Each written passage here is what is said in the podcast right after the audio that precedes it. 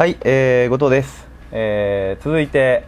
えー日刊メルマガの、えー音声、2日連続で、えー撮ってみたいと思います。えーというのが、あのーまあ、なんていうのかな。うん、あのーまあ、セミナーで、まあ、3月、4月、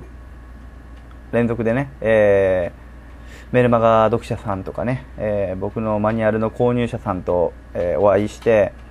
でまあ、いろんな方向から話を、えー聞かせてもらいました。例えば、えーこのメルマガどうですかとか、え僕のマニュアル分かりやすいですかねとか、まあ、あの自分自身に対しての評価っていうのも含めてね、えーすごいお会いできたことが良かったなっていうのも、えー実際結果としてね、えー残っています。で、あのまあ、何よりも、まあ、重症っていう言い方したらひどいんですけど、えー自分自身の何がダメなのか何がいいのかっていうのを気づいていない人っていうのが結構多々いましたね。例えばうんあのー彼女できるんですけど1ヶ月ぐらいで振られちゃうんですよね。何がダメなんですかねっていう人とかいるんですけどうんあのー彼女ができて1ヶ月で振られるってことは、ね、原因が必ずあるわけですよね。でその原因が何なのかっていうところに対してまあなんかあるんだろうなって気づく人は成長するんですけど全く気づかない人っていうのもいるわけです。で一度ね、あのー自分の人生というか振り返ってほしいなと思うんですけど、えー現在あなたの携帯一度ね、えーもし今近くにあるなら持ってほしいなと思うんですけど男友達のメモリーが最低でも50人。で女性の友達が最低で20人。いつ連絡してもレスポンスがある、えーこれがね、まあ、合計で70人。で別でね親とか、まあ、お店とかいろいろあると思うんですけど含め、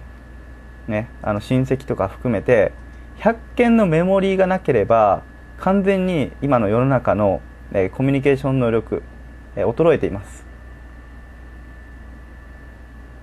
でこの100っていう数字がなぜその基準値なのかというと、えー普通に人間が一般的に友達と過ごして、えー一緒にね仲間として育っていった過程があるならだいたい平均的に100件入ってるんですよね。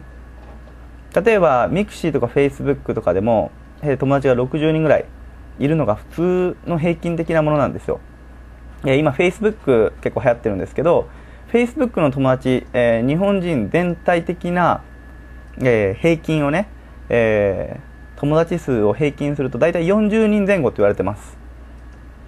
で、やっぱりね、えーこういう恋愛のメルマガとか、恋愛マニュアルとか、まあ、恋愛をね、マスターしようという意気込みを持っている人であれば、40人のその平均値よりも上を目指しておかないといけないわけですよね。なので、えーまあ、60人って今言ったんですけどじゃあ気づいてなかったらね、えーどういうことをねいろいろとテストしていかないといけないのかまずその1、ね仕事とか、えー全く関係なしで、えー月に、ね、23回友達からの飲み会とかね合コンとか、えーそういうのに誘われるかどうかこれもチェックポイントの一つですで女の子からメールとか電話とか普通にね何気ない時に「何してんの?」って気にしてもらえるのが月に10回ぐらいあるのか、まあ、10回なくても、まあ、最低でも、えー5回ぐらいは欲しいですよね。でもしねその LINE でねコミュニケーション的なものが、うんまあ、普通の人より衰えているのっていうのであればもうゼロからね、えー見直していかないといけません。で結構ね大人になればなるほど、えー見えないプライドっていうものがどんどんどんどん強くなってきます。で少し余談なんですけど、えー病院でねあのーこれは僕の知り合いの医者から聞いた話なんですけど、えー病院で入院させる患者で一番難しい患者さんの職業は医者です。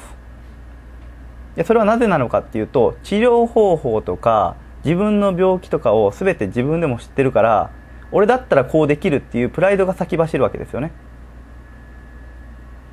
であのーまあ、恋愛も人間関係も、えー、全て一緒なんですけどプライドが出たらそこで終わっちゃうんですよ。もう伸びません、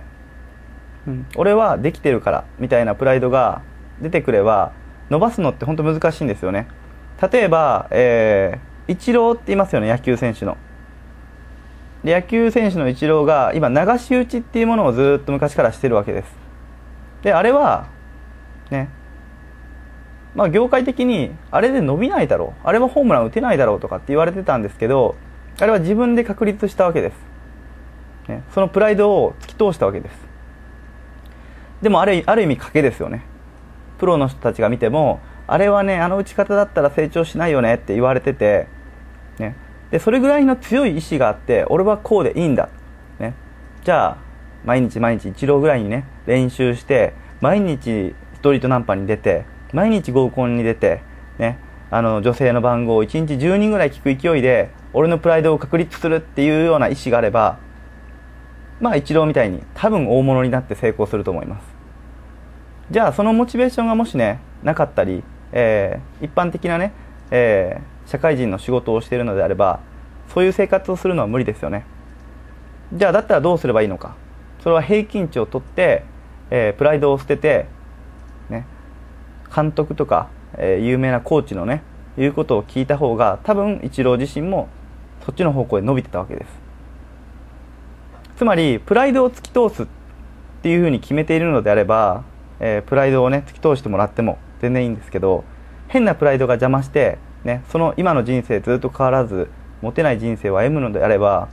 そのプライドっていうものは全て捨ててほしいです。で今ねやっぱり20代後半30代前半30代後半と40代50代っていると思うんですけど年を取るとともに、ね、そのプライドっていうのがもう習慣化して、ね、もうほぼそれをゼロに捨てるっていうのはほぼ難しいわけです。じゃあ具体的に何をすればいいのかというと一つ一つの行動を俺合ってるかなってこの1週間確認してください。例えば靴を脱ぐ瞬間トイレに行ってね、えー、用を済ます瞬間とかね。で家に帰ってカバンを置いて着替えるまでの瞬間瞬間とかテレビをつけて座る、ね、瞬間とか。でそれを他の人が自分と同じようにやっていた時に気に障るか変じゃないか。例えばパソコン触る時もそうですよね。でコンビニに行って財布を出してお金を払う時もそうですよね。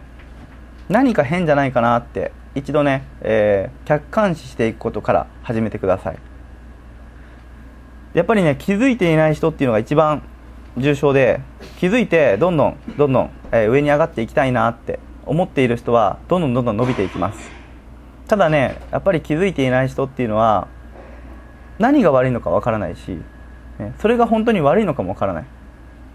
わ、ね、からない悪いものがわからなければ直すところもわからないわけですよね。じゃあいいものを覚えたとしてもそれを取り入れるともともとの習慣している変な癖かける、ね、テクニックになってしまうのでそのテクニックが通用しなくなっちゃうんですよね。なので一度ね、えー、ちょっと見直ししてほしいなと思います。以上です。